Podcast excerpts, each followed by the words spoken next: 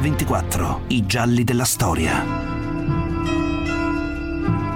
Possibile che siate tutti d'accordo nel volere la mia morte per una presunta ragione di Stato? Per una presunta ragione di Stato? Che qualcuno vividamente vi suggerisce quasi a soluzione di tutti i problemi del Paese? Ma nessun responsabile si nasconda dietro l'adempimento di un presunto dovere. Le cose saranno chiare, saranno chiare presto. Il primo ottobre del 78 i carabinieri del generale Dalla Chiesa fanno irruzione nel covo delle Brigate Rosse a Milano, il covo di via Montenevoso 8. Colti di sorpresa, i due brigatisti all'interno si arrendono immediatamente, ma in quel covo, nel covo di via Montenevoso, oltre ai due brigatisti più ricercati d'Italia, c'è anche il memoriale Moro, cioè quello che Moro ha scritto nei 54 giorni della cosiddetta prigionia del popolo. Quello che raccontiamo oggi a Mix24 è la storia di un vero e proprio giallo, quello delle carte di Moro, ritrovate in via Montenevoso, un mistero che ha inizio proprio durante i giorni del sequestro. È il 29 marzo del 78, dal rapimento sono passati 13 giorni. Nel comunicato numero 3 le Brigate Rosse scrivono il processo ad Aldo Moro prosegue con la piena collaborazione del prigioniero.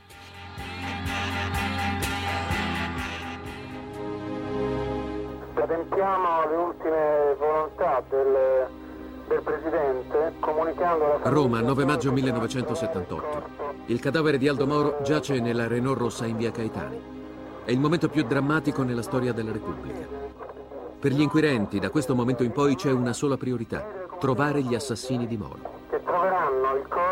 Ma insieme agli assassini c'è anche un altro obiettivo, le carte di Moro, con i segreti che il presidente della DC può aver rivelato alle Brigate Rosse.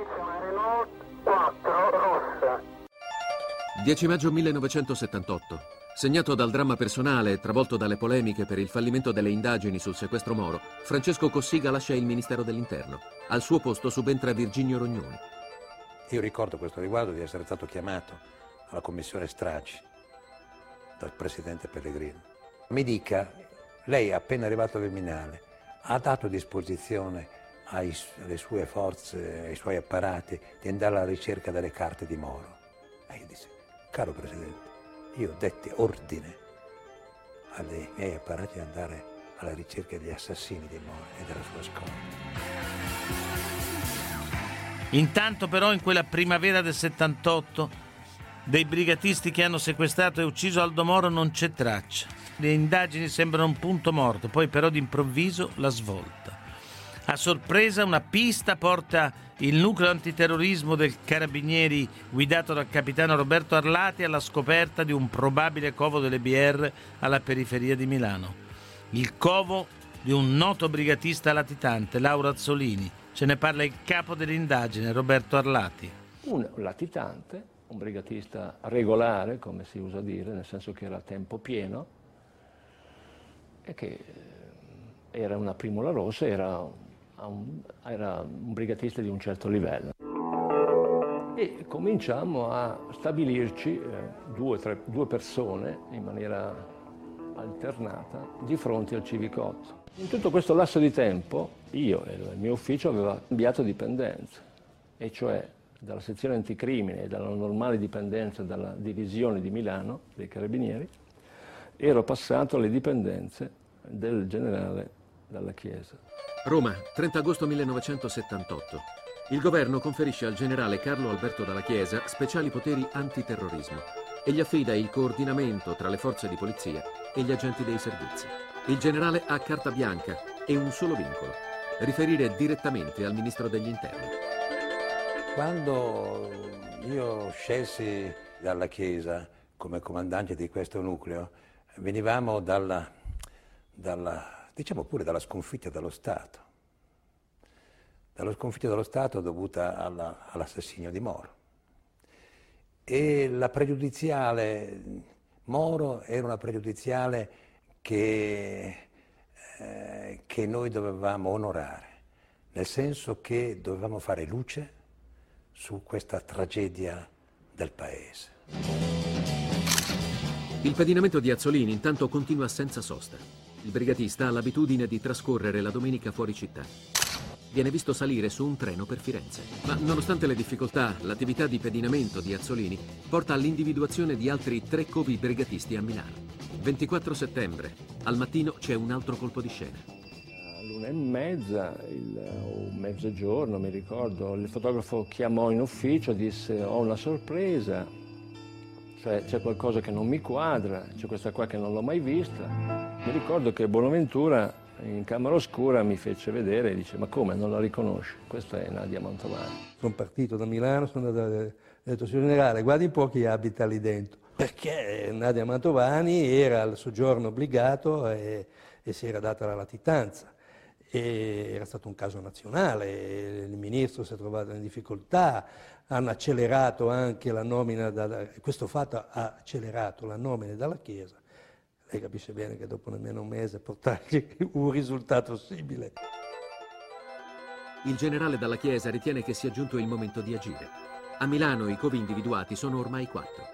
Dalla Chiesa opta per un blitz in grande stile che colpisca contemporaneamente tutte le basi BR. E alle 6 del mattino ci ritroviamo di nuovo sulle macchine a 200 metri dall'obiettivo. Come ogni domenica mattina, Lauro Azzolini esce dal portone del civico numero 8 in via Montenevoso per recarsi alla stazione centrale e prendere il direttissimo per Firenze. Gli agenti che lo seguono ormai da settimane pensano che lì abbia una fidanzata. Solo in seguito si saprà che proprio Firenze è la sede della direzione strategica delle Brigate Rosse. Non c'è tempo da perdere. Tre ombre silenziose scivolano veloci nell'androne al numero 8. Sono il capitano Arlati e due uomini della squadra. Davanti alla porta del primo piano, scala B, Arlati urla. Aprite, arrendetevi. Ma non aspetta la risposta. Due spari rompono il silenzio. Dall'interno arriva una voce. Ci arrendiamo. Nel corridoio c'è un giovane sconosciuto. Dietro di lui in vestaglia Nadia Mantovani. Sono attimi pieni di tensione, ma ormai è chiaro che i due non hanno intenzione di reagire. Quel giovane che i carabinieri non hanno riconosciuto è Franco Bonisoli, brigatista ricercato, membro del comitato esecutivo, ritenuto uno dei responsabili del sequestro di Moro e del massacro della sua scorta. Infatti è andato alla madre ha detto sono arrivati e lei disse no, ancora. Cioè nel senso che dice no, proprio dopo aver, lei era stata arrestata in condizioni simili lì in via Maderno con Curcio e, e la serie, bah, un'altra volta, no? Cioè ci sono dentro, per lei era la seconda volta eh, ma nel contempo si è svolto tutto in un attimo, ci hanno battuto contro la porta, carabinieri, aprite, anche la Nadia, memoria dell'esperienza, e si decise di, di arrenderci e di aprire. Basta. Ad Arlati basta un'occhiata. Quell'appartamento è un covo delle BR, ma anche un vero e proprio archivio. Ci sono carte dappertutto, scaffali pieni, classificatori e contenitori sul pavimento e sulla scrivania, aperto, un plico con la copertina azzurra. Il capitano Arlati comincia a scorrere quei fogli scritti a macchina. In quei fogli c'è la trascrizione dell'interrogatorio di Aldo Moro nella prigione brigatista. In quelle carte si parla allora di segreti di Stato, di strategia della tensione, di intrecci tra politica e affari, dei finanziamenti occulti alla democrazia cristiana e di molto, molto altro ancora. A questo punto Arlati informa immediatamente il suo diretto superiore, il colonnello Bozzo. Mi chiama Arlati e mi dice guardi che abbiamo trovato un pacco di documenti che riguardano Moro. Come Moro? Sì, sì, ci sono delle eh, dati allo scritti che riguardano le lettere di Moro, eccetera, eccetera. Allora io lo dico dalla Chiesa. Dalla Chiesa da quel momento comincia, è, è cambiato. Contemporaneamente all'azione in via Montenevoso, gli uomini del generale Dalla Chiesa irrompono in altri due covi, in via Pallanza e in via Olivari, e nella tipografia di via Bruschi. Alla fine il bilancio dell'operazione è trionfale. I brigatisti arrestati sono nove e i militi dell'arma hanno rinvenuto appunti, schede, agende, verbali e ancora armi, esplosivi, giubbotti antiproiettile, divise da agenti, banconote provenienti da riscatti, documenti falsi. 1 ottobre 1978, ore 10 del mattino. A via Montenevoso arriva anche il sostituto procuratore Ferdinando Pomarici. Dopo una rapida occhiata all'appartamento, Pomarici si complimenta per l'operazione e ritorna in procura. La squadra del capitano Arlati si appresta a svolgere un lungo lavoro di verbalizzazione dei documenti scoperti. Ma quella stessa notte il generale Dalla Chiesa si precipita a Roma per riferire al ministro dell'Interno Virginio Rognoni, al quale consegna anche delle carte. Io so che, che Dalla Chiesa mi portò queste carte. Tornando a lei, onorevole Andreotti, che cosa ricordare? La sua del resto confessata amicizia con Sindona o Barone? Il suo viaggio americano con il banchetto offerto da Sindona nonostante il contrario parere dell'ambasciatore d'Italia? La nomina di Barone al Banco di Napoli? La trattativa di Caltagirone per la successione di Arcaini? Io, mm, mentre ero di qua del tavolo e lui leggeva queste carte, non ho avuto l'impressione di particolare, di particolare o rabbia o indignazione o sgomento, no. Beh, insomma, giudizi molto pesanti, insomma, guardi, certamente, insomma, in quel momento lì, siccome eh, la decisione, Moro sapeva che la dovevo prendere io, allora, insomma, probabilmente si, si scatenò. Poi le correnti di partito c'erano le divaricazioni, ma tutte cose però che vanno inquadrate nella situazione in cui Moro scriveva queste cose. No? non gliene voglio certamente. Eppure i giudizi di Aldo Moro su di lui, come su altri esponenti della democrazia cristiana, contenuti in quegli scritti, sono dei giudizi molto, molto pesanti. Mentre il governo valuta se rendere pubbliche o no queste carte, sulla stampa cominciano a filtrare le prime indiscrezioni e scoppiano subito polemiche e accuse. La Repubblica, 5 ottobre 1978. Giorgio Bocca scrive le carte di Moro sono state esaminate da personalità politiche e militari prima che dai magistrati. La Repubblica, 6 ottobre 1978. Giorgio Battistini scrive Tutto contro Andreotti il memoriale Moro. Nell'articolo il giornalista riporta le confidenze avute dal generale Enrico Alvaligi, stretto collaboratore di Dalla Chiesa. OP, osservatore politico, 17 ottobre 1978. È la volta del giornalista Mino Pecorelli. Nell'articolo intitolato Non c'è blitz senza spina, Pecorelli allude all'esistenza di nastri registrati con la viva voce del presidente Moro. Con il mistero legato alle carte di Moro riprendiamo dopo la viabilità.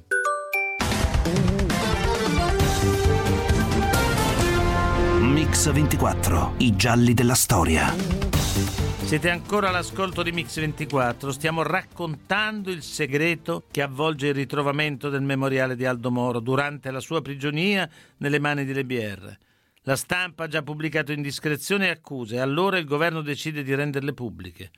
Ascoltiamo il sostituto procuratore Franco Ionta e poi l'ex terrorista Franco Bonisoli. Nel 78 fu trovato un dattiloscritto nel covo di via Montenevoso Dunque la trascrizione operata dai brigatisti eh, di questo materiale eh, che era stato invece manoscritto ovviamente dall'onorevole Moro. Infatti abbiamo capito dopo eh, che Moro rispondeva a delle domande e lo faceva per capitoli e per sottocapitoli. Al comitato esecutivo furono portati i dattiloscritti, una copia dei quali furono trovati appunto in via Montenevoso come arrivarono in Piemonte Nevoso? E quelli li portai io da Firenze. Per tutto il mese di ottobre la rivista OP continua ad occuparsi delle carte di Moro.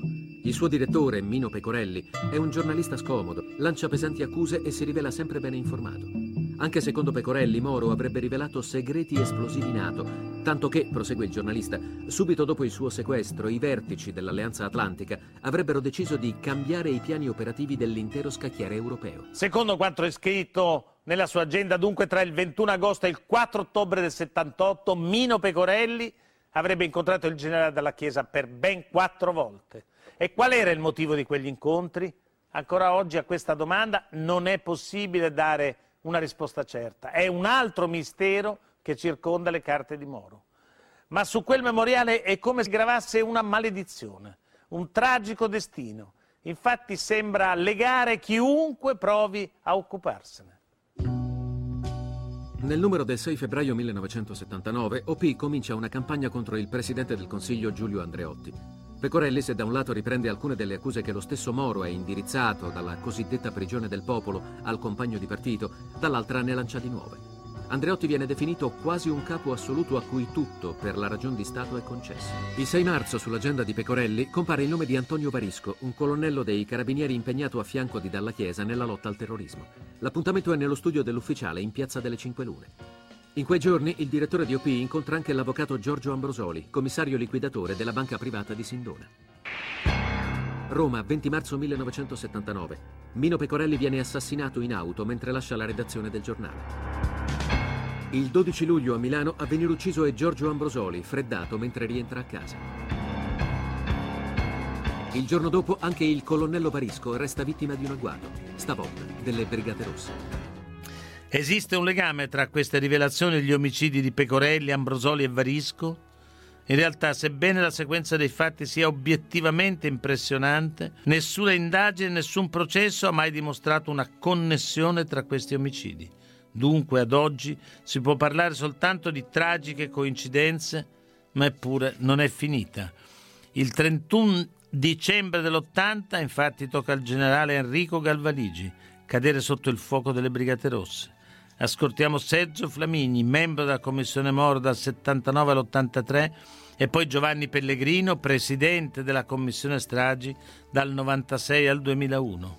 È certo che vi è un legame diretto con gli scritti di Moro, perché Galvaligi è il primo a riferire che vi era un manoscritto. Galvaligi aveva rivelato che il memoriale Moro era stato portato a Roma nella notte da due persone su un'auto, prima che lo leggessero i magistrati. Il 23 febbraio 1982, tuttavia, di fronte alla commissione Moro, il generale Dalla Chiesa smentirà quella circostanza. Ma in quella audizione in commissione Moro, incalzato da Leonardo Sciascia, il generale dalla Chiesa fa anche una missione clamorosa. Il memoriale trovato in via Montenevoso è incompleto. Mi chiedo oggi dove sono le borse, dov'è la prima copia. Questo è il mio dubbio. Tra decine di covi non c'è stata una traccia di quella famosa raccolta di documenti che si riferivano all'interrogatorio. Non c'è stato un brigatista, pentito o dissociato, che abbia nominato una cosa di quel tipo, né lamentato la sparizione di qualcosa. Lui sottolinea che il ritrovamento è parziale, perché mancano gli originali, del dattiloscritto, mancano gli originali del manoscritto, mancano le registrazioni diciamo, dell'interrogatorio di Moro, mancano le borse che Moro aveva con sé quando viene rapito in via Fani. E allora chi ha fatto sparire quegli originali? Dalla Chiesa non avrà mai una risposta a queste domande. Infatti, nominato prefetto di Palermo, verrà ucciso dalla mafia il 3 settembre dell'82. Ma torniamo al nostro racconto. Il Blitz di via Montenevoso è solo il primo di una nuova serie di successi nella lotta al terrorismo. In tre anni vengono presi quasi tutti i brigatisti che hanno partecipato al sequestro e all'assassinio di Aldo Moro. Valerio Morucci, Adriana Faranda, Prospero Gallinari, a lungo ritenuto l'esecutore materiale dell'omicidio di Moro e poi ancora Bruno Seghetti, Anna Laura Braghetti e il 4 aprile dell'81 Mario Moretti, il capo dell'operazione Moro. E dopo gli arresti ci saranno i processi, le condanne, pure gli originali delle carte di Moro non si trovano. Non ne parlano i brigatisti pentiti, non ne parlano i dissociati, non ce ne traccia nei vari covi smantellati. Il mistero, insomma, sembra irrisolvibile. Poi, nel 90, d'improvviso, il colpo di scena. Sembra incredibile, ma i nuovi documenti sulla prigionia di Aldo Moro sarebbero stati scoperti per puro caso in questo appartamento al primo piano di via Montenevoso 8, alla periferia di Milano. In questo appartamento gli inquirenti erano già stati 12 anni fa. Era uno dei covi più importanti delle Brigate Rosse. Qui vennero arrestati Lauro Azzolini e Francesco Bonisoli e qui sequestrato il memoriale scritto da Aldo Moro durante la prigionia. È il muratore Gennaro Bernardo a scoprire quell'intercapedine nel corso dei lavori di ristrutturazione per conto del nuovo proprietario dell'appartamento di via Montenevoso 8. Alla presenza di Achille Serra, capo della Digos, e del sostituto procuratore Pomarici, lo stesso magistrato del primo ritrovamento, vengono rinvenuti. Una borsa nera con 60 milioni di lire provenienti dal sequestro Costa, un fucile mitragliatore avvolto in giornali datati settembre 1978, una pistola Walter PPK con munizioni, e poi ancora una cartella piena di carte avvolte nel nastro adesivo. Sono le carte di Moro, lettere, disposizioni testamentarie e il famoso memoriale. In tutto 421 fogli, 229 dei quali sono le risposte che Moro ha scritto di suo pugno alle domande dei suoi carcerieri, le stesse che nel 1978 sono state ritrovate in forma dattiloscritta. Questa volta però ci sono 53 pagine in più. Dunque non più il dattilo scritto di cui si è parlato prima, ritrovato nel 78, ma una fotocopia di un testo manoscritto da Moro Alcuni passaggi delle carte ritrovate nel 1990 coincidono con il testo dattiloscritto del 78. Altri invece contengono maggiori informazioni o trattano temi del tutto inediti. Ancora Andreotti, i suoi rapporti con Sindona, gli intrecci tra affari e politica, brani inediti sui servizi segreti, ma soprattutto il caso Gladio. Noi abbiamo fatto la comparazione tra il testo dattiloscritto e quello manoscritto e abbiamo verificato che vi erano alcuni passaggi e, e anche alcuni eh, tratti del manoscritto che non erano stati trascritti nel dattilo scritto. Uno di questi eh, riguardava la struttura eh, definita Gladio, la struttura di Stay Behind, che era una struttura su cui in quel momento la Procura di Roma stava indagando. Moro, durante la sua prigionia, scrisse in più punti di una struttura militare con funzione antiguerriglia. Non usò mai però la sigla Gladio. Ecco che cosa scriveva a proposito delle strutture NATO. Non intendo dire che non sia stato previsto o attuato in appositi o normali reparti un addestramento alla guerriglia in una duplice forma o guerriglia da condurre contro eventuali forze avversarie occupanti o controguerriglia da condurre contro forze nemiche impegnate come tali sul nostro territorio. Due settimane dopo quella scoperta, il 24 ottobre del 90, Giulio Andreotti, di nuovo Presidente del Consiglio, a Palazzo Chigi ammette per la prima volta l'esistenza di una struttura segreta denominata Stay Behind, che in Italia si chiamava Gladio. Con il racconto del memoriale Moro continuiamo dopo la pubblicità. Gianluca perché smettiamola con questo pippamentalismo radicale. Perché parla pure ai terroni. Perché non sono un'anima in pena, sono un'anima in piena. Io ascolto Gianluca perché, guarda, sono tre giorni che provo a chiamare, non me lo ricordo neanche più. Perché la vita è una giostra che va. Perché la libertà d'espressione è bella, ma non ci vivrei. Ascolto Gianluca perché in bicicletta non sono lento, sono diversamente veloce.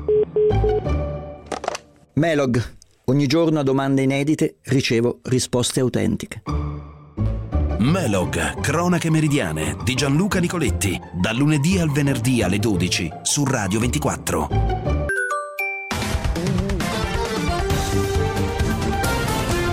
Mix 24, i gialli della storia.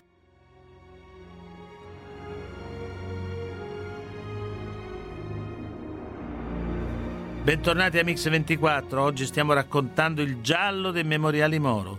Nel tentativo di fare chiarezza, la commissione strage, presieduta da Giovanni Pellegrino dal 1994 al 2001, ha riascoltato tutti i protagonisti di questa vicenda, a cominciare da quelli che hanno partecipato al primo blitz in via Montenevoso, quello del 78. Ascoltiamo Franco Ionta, Giovanni Pellegrino e Sergio Flamini.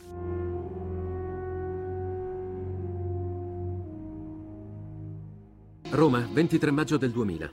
Il colonnello Umberto Bonaventura, che ha coordinato il blitz del 1 ottobre 1978, nel frattempo passato al Sismi, dichiara ai membri della commissione stragi. Il collega Arlati mi dice qui ci sono delle lettere di Moro, c'è qui qualche cosa abbiamo trovato su Moro. Io lo riferisco e me li faccio mandare. Facciamo le fotocopie. Quindi c'è una parte della materialità dei ritrovamenti che esce da via Montenevoso e poi ci ritorna. Sì, facciamo le fotocopie, le diamo alla chiesa e poi ritorna per fare la verbalizzazione, ma questa è una cosa sul quale io lo dico tranquillamente senza nessun problema, perché non ho, non ho problemi. Lui si giustificò dicendo sì, forse sono stato ingenuo a dirvelo, però vi posso assicurare con la stessa sincerità che tanti documenti escono, tanti documenti ritornano. Invece ho appreso che subito dopo Bonaventura e altri carabinieri sarebbero stati sentiti dalla Procura di Roma e lì, diciamo, Bonaventura avrebbe corretto la sua versione, dicendo sì, effettivamente mi sono sbagliato dicendo così alla Commissione stragi. Se in quell'occasione non ha detto la verità, data la personalità di Bonaventura, devo ritenere che lui ha voluto lanciare un messaggio. Tra rivelazioni, smentite, messaggi trasversali, nel 2004 c'è l'ennesimo colpo di scena.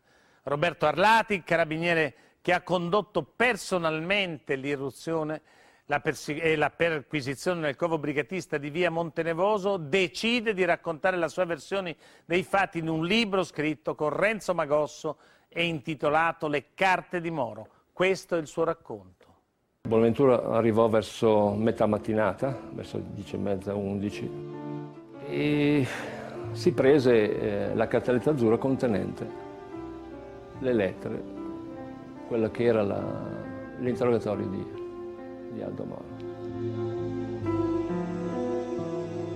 Evidenziai al, al capitano Bonaventura le mie perplessità in merito a, a questa, alla sua richiesta, ma non avevo nessun motivo di dubitare sulla serietà e la correttezza di Bonaventura.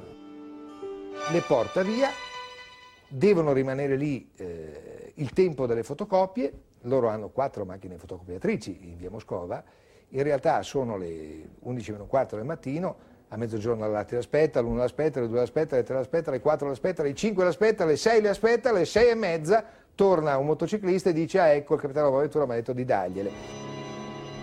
Arlatti guarda queste carte e, e, fa questo gesto con la mano, ma eh, deve, deve accorciare il gesto della mano.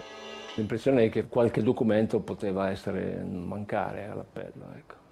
Dato il volume, il volume, io non le avevo contate all'inizio e non le ho contate neanche dopo.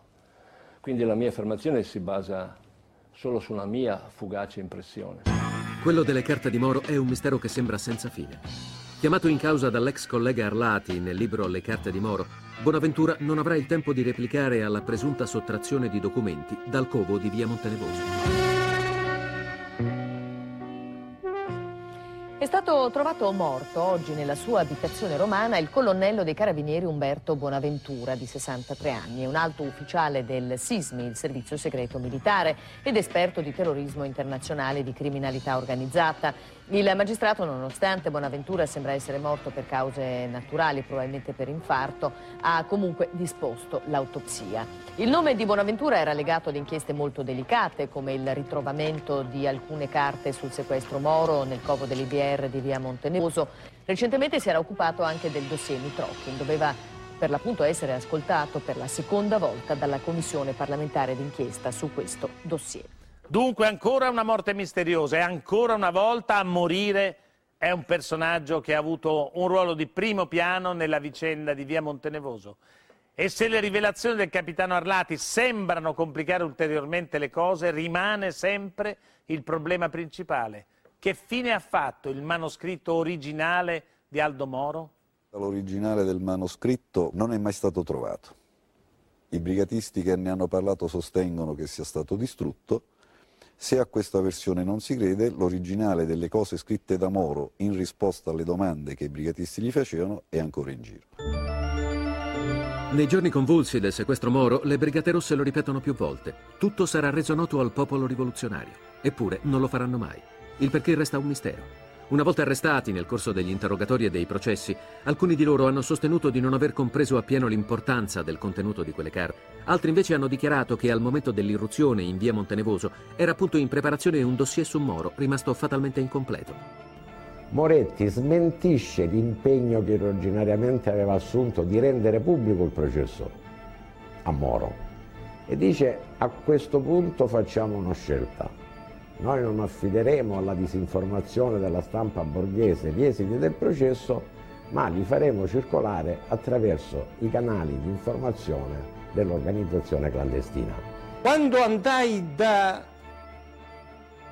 Moretti, fu Moretti a dirmi, ma sì, il dibattito che abbiamo avuto, la conversazione, l'interrogatorio, chiamalo come vuoi, con Moro più o meno è uscito, pubblicato dall'Espresso, da Repubblica, meno una parte che è stata imboscata dai servizi segreti, testuali parole. Le ambiguità, le omissioni, i silenzi di Moretti, da qualcuno soprannominato la Sfinge, hanno indotto qualcuno a ipotizzare che i servizi segreti, interessati a recuperare gli scritti di Moro, abbiano addirittura stipulato un patto del silenzio con le BR. Ad oggi, tuttavia, questa resta solo un'ipotesi che non può essere provata. Io sarei eh, lieto se, se, se, se Moretti potesse su alcuni punti dare qualche chiarimento, non più e poi oggi sarebbe anche senza conseguenze da parte loro, quindi non, non potrebbero essere perseguiti per qualche altra cosa. E allora, che cosa avrebbero occultato i servizi segreti? Ancora una volta la nostra inchiesta ci porta a Gladio. Ma insomma, Moro conosceva tutte le attività di quella struttura segreta? Noi lo abbiamo chiesto direttamente al capo di Gladio, il generale Paolo Inzerilli. Quello che mi ha sempre colpito nelle dichiarazioni rese da Moro, quantomeno quelle riportate dalla stampa, è che Moro parla di controguerriglia. La controguerriglia non era un compito dello Stay Behind, non è mai stato, non è mai esistito. Questo è, eh, secondo me, è uno dei motivi per i quali io non credo che Moro fosse esattamente al corrente uh, dell'attività svolta dalla Gladio, quindi dallo Stay Behind italiano. Se per sbaglio uh, il ministro Lattanzio, ministro della difesa, durante uno dei governi Moro, uh, ne ha parlato non posso escluderlo, ma ci credo molto poco. Che vuol dire Moro conoscesse Gladio o no? Cioè se fosse al corrente e ci fosse nel caso di, di, una guerra questa rete, probabilmente questo Moro lo sapeva, mm, penso di sì, che, ma che poi siccome invece poi l'interpretazione si è voluta dare che questo fosse una specie di, di strumento per preparare una specie di controrivoluzione o di preparare un golpe, questo non esiste ritengo che sia molto più facile che Moro fosse invece a conoscenza dell'organizzazione dei nuclei di difesa dello Stato. Molte delle attività di questi nuclei dello Stato erano analoghe a quelle della, eh, della Gladio, ma gli nuclei di difesa dello Stato infiltrati dal destra di allora sono stati sciolti nel 73 Essendo stato più volte ministro e presidente del Consiglio, lo avete sentito, è molto probabile che Moro fosse a conoscenza delle strutture paramilitari segrete operanti nel nostro paese. Ma c'è di più, che lo statista stesse rivelando ai suoi carcerieri informazioni sensibili, lo ha scritto più di una volta senza essere mai smentito il giornalista dell'Espresso Mario Scialoia. La storia è questa, io avevo saputo da una duplice fonte, direi contrapposta, cioè una fonte di, dal lato eh, di una persona o persone che, che, avevano contatti con le Brigate Rosse e quindi avevano saputo la cosa dal lato delle Brigate Rosse.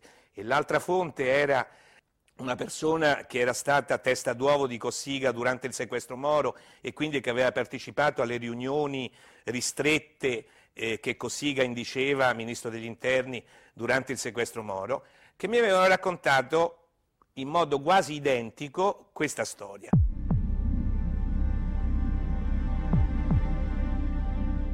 Una quindicina di giorni, una decina di giorni dopo che Moro è stato sequestrato, eh, Cossiga aveva saputo che eh, delle carte che Moro teneva nel suo studio privato di via Savoia, carte che riguardavano dei rapporti bilaterali o comunque carte che riguardavano delle, delle, degli affari internazionali e che presumibilmente Moro si era portato a casa, per così dire, da quando era ministro degli, degli esteri. Eh, alcune di queste carte erano state prelevate da qualcuno, presumibilmente qualche assistente di Moro, qualche collaboratore di Moro, e consegnate a un emissario oppure a un qualcuno che poi le aveva fatte avere alle Brigate Rosse. Siccome poi nell'arco degli anni ho intervistato quasi tutti i brigatisti che avevano partecipato al sequestro Moro una volta in carcere, e quindi gli ho, chiesto a quasi tutti eh, conferma, alcuni hanno proprio smentito loro quando io glielo chiedevo in modo specifico. Altri hanno glissato, è possibile che quei documenti di cui io ho raccontato la, la storia riguardassero anche o solo Gladio, però io su questo non ho assolutamente nessuna informazione. Michel Gottor, storico, studioso del caso Moro, autore del libro Il Memoriale della Repubblica, gli scritti di Aldo Moro dalla prigionia e l'anatomia del potere. Allora, professore, è l'esistenza di Gladio il segreto del Memoriale Moro? Gladio e non solo. E non Eh, solo. certo, insomma, come abbiamo visto, era un problema, una preoccupazione per eh, i servizi segreti, anche per il governo, eh, che delle notizie relative a Gladio dall'esterno all'interno della prigionia potessero entrare durante quei 55 giorni. Ecco, comunque, appena pubblicato il Memoriale Moro nel 78, già nel 78, subito molti giornalisti dicono non è completo, mancano dei pezzi. Come facevano a saperlo?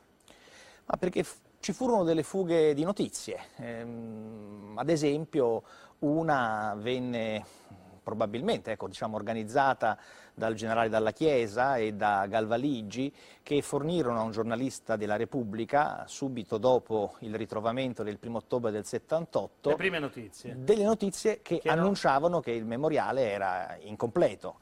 Poi nel 90 il colpo di scena. 12 anni dopo il primo ritrovamento, proprio nello stesso covo, escono fuori delle nuove carte. Analizzando a fondo queste carte, quelle ritrovate nel 90, lei ha fatto una scoperta, una scoperta sorprendente. Qual è? Ce la racconta?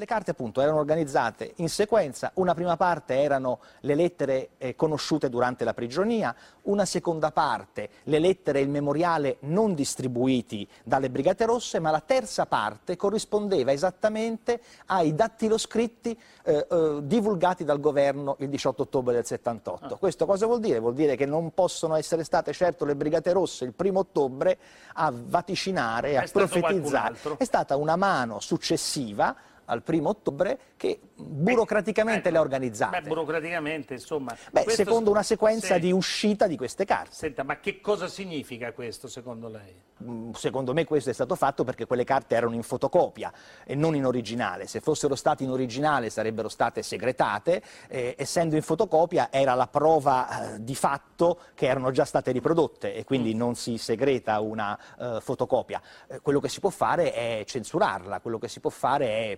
purgarla, quello che si può fare è lasciarla lì eh, in attesa di tempi migliori. Eh, questo secondo me venne fatto tra il 10 e il 30 ottobre del 78.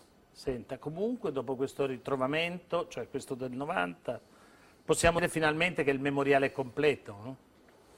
Eh, no, eh, no, perché una serie di testimoni, di lettori precoci, li chiamo nel mio libro, tra eh, il 78 e il 90 dimostrarono di aver letto delle parti di memoriale che ancora oggi non si conoscono. Quindi, quindi mi faccia capire bene, quindi questo memoriale completo, nuovo, non è completo. Abbiamo due mani e due interventi censori che agiscono autonomamente l'una dall'altro. C'è una mano che eh, si riferisce al gruppo dell'antiterrorismo Sì. eh, guidato da eh, Carlo Alberto Dalla Sì. Chiesa che agisce sui dattiloscritti. Perfetto. E abbiamo poi una seconda mano Che agisce eh, invece che- sui sulle- manoscritti. sui manoscritti, eh, nella seconda metà dell'ottobre del 78 ed è una mano di un, verosimilmente in questo caso, agente di un servizio segreto italiano E cosa ci sarebbe scritto esattamente? Lei parla di tre cose in particolare. tre sono i nuclei importanti. Andiamo con ordine. Sono tre, Sì. no? Allora, Lo- eh, il golpe borghese, Il golpe borghese, il lodo Moro, il Lodo Moro e, la fuga di Kappler. E la fuga di. Kappler, esattamente. Allora, Lodo Moro, che cos'è? Ehm, allora, quando parliamo di Lodomoro parliamo di un accordo che venne mh, informalmente stipulato nell'ottobre del 73 fra eh, degli emissari del ministro degli esteri, che allora era Moro, e eh, dei rappresentanti dell'OLP. Eh, Questo accordo cosa stabiliva? Stabiliva la salvaguardia del territorio italiano da eh, attentati che erano mh, perpetrati All'ordine dal del terro- giorno. e all'ordine del giorno dal terrorismo eh, palestinese in quegli anni in cambio di un eh, salvacondotto che consentisse di far passare impunemente sul territorio italiano delle armi che eh, poi eh, andavano a finanziare la eh, resistenza eh, palestinese. Si parlò a quell'epoca del colonnello Giovannone. Giovannone. Sì, proprio Mario Scialoia sull'Espresso con estrema precisione a spiegare che nel memoriale di Moro eh, si parlava di questo accordo con i palestinesi e ehm, Scialoia fa un nome, eh, si parlava di eh, Schweiter. Schweiter era stato ucciso a Piazza Annibaliano nel 72 da un'operazione coperta organizzata dal, dal Mossad. E vorrei precisare che eh, sono passati ormai tanti anni da queste vicende, eh, però il processo che riguardava l'assassinio di Schweiter si è concluso nel 91, quindi stiamo parlando di un anno dopo il ritrovamento di queste carte, mm. cioè erano materiali ancora caldi e caldi con un, un, una rilevanza anche giudiziaria eventualmente. Eh, eh. La seconda è la fuga di Kappler. Che cosa c'è che non sappiamo sulla fuga di Kappler? Uh, cosa avrebbe rivelato Moro, insomma, nel, in quella parte di memoriale che non che non abbiamo letto. Ma ehm, oggi eh, sulla fuga di Kapper sappiamo tutto. Eh. La fuga di Kapper fu eh, organizzata da, eh, dalla, dalla, dalla, da un, un, noto servizio. Kapper fu fatto fuggire eh, eh, espressamente e consegnato alla Germania per rispondere a una richiesta che era avvenuta ed era stata inoltrata dalla Germania all'Italia e che non poteva essere evasa pubblicamente. sappiamo anche che Moro... Governo, il governo di chi? Era? Il governo Andreotti. Il governo... No, ma il governo tedesco? Schmidt, Schmidt. che era un governo socialdemocratico e, e, che aveva il, il, il, problema... E che ha chiesto di, ha chiesto in, di liberare Kappler. Di liberare Kappler che stava, era malato di tumore, sarebbe morto da lì a pochi mesi e vincolò questa richiesta al prestito, alla concessione di un prestito internazionale all'Italia. Il governo italiano spiegò che non era possibile che ciò avvenisse eh, ufficialmente esplicitamente, e si organizzò questa finta fuga. Ormai ci sono proprio le, le testimonianze sì, di, di, di, degli agenti del, del servizio che consegnarono, ecco, allora, eh, nello, eh, che consegnarono Kappler alle autorità tedesche. Eh, nell'ottobre del 78, mh, sull'europeo, un mese dopo l'uscita del eh, memoriale eh, dattiloscritto, eh, veniva detto e veniva scritto che Moro aveva parlato della fuga di Kappler e del modo con il cui con il quale effettivamente essa era, era avvenuta. Scambio, eh, questa notizia è stata confermata nel 91 anche dalla Nadia Mantovani. La Nadia ah. Mantovani, che era la brigatista che stava Cadendo, lavorando sui, Su, sui dattiloscritti eh. e che disse, rimasi sorpresa, visto che avevo letto sui dattiloscritti di che si parlava di Kappler, di non ritrovarlo neanche nelle fotocopie eh. di manoscritto. E sul golpe borghese, rapidamente? Eh, rapidamente sul golpe borghese eh, mh, la situazione era questa. Nel luglio del 78 eh, erano stati condannati in primo grado, saranno assolti nell'84 in secondo grado, per eh, um, associazione sovversiva, ma non per insurrezione armata, i vertici dei servizi segreti italiani. Eh, Miceli, Pecchiotti, Palumbo. Naturalmente costoro erano particolarmente preoccupati e interessati nello scoprire scoprire se eventualmente Moro avesse parlato di loro in quelle carte. Ah. E lo erano perché il processo si era concluso due mesi prima. Pecorelli scriverà nel dicembre del 78 che Moro del golpe borghese aveva parlato nel suo memoriale. E perché queste, tutte queste cose sono state tenute segrete? E appunto l'ho spiegato perché avevano implicazioni di carattere giudiziario che riguardavano la reputazione di, eh, in molti casi, eminenti personalità. E questo è un primo aspetto. E un secondo aspetto naturalmente è eh, la ragione di Stato, il rapporto tra l'Italia e Stati eh, internazionali. Lei dice ragione di Stato legittima? Ma una ragione di Stato comprensibile, mm. parliamo di rapporti con la Germania, rapporti certo. con l'Israele, rapporti con gli Stati Uniti. Questo però significa anche che Moro aveva una strategia lucidissima per salvarsi parlava chi doveva capire, credo che avesse la percezione, ora non so se questa corrisponde alla realtà, ma la percezione che il suo sequestro si inserisse dentro la dimensione internazionale, mm. dentro un quadro che riguardava il rapporto fra gli Stati. Mm. Secondo lei che fine hanno fatto gli originali? Non sono, non sono, nella disponibilità del governo italiano eh, o degli apparati di sicurezza italiani, secondo me, perché eh, le hanno cercate eh, coinvolgendo i loro migliori ufficiali, penso al generale Dalla Chiesa, e con grande, con grande impegno di sono in mano di qualche potenza? N non credo neanche che siano stati distrutti perché erano eh. preziosi, eh, devono essere stati parte di uno, di una, di uno Di questo scambio. disegno internazionale che dice lei. Verosimilmente. Per i gialli della storia ringrazio Francesco Anzalone e Antonella Migliaccio. Le puntate di Mix 24 si possono riascoltare sul sito www.radio24.it nella pagina dedicata a questa trasmissione.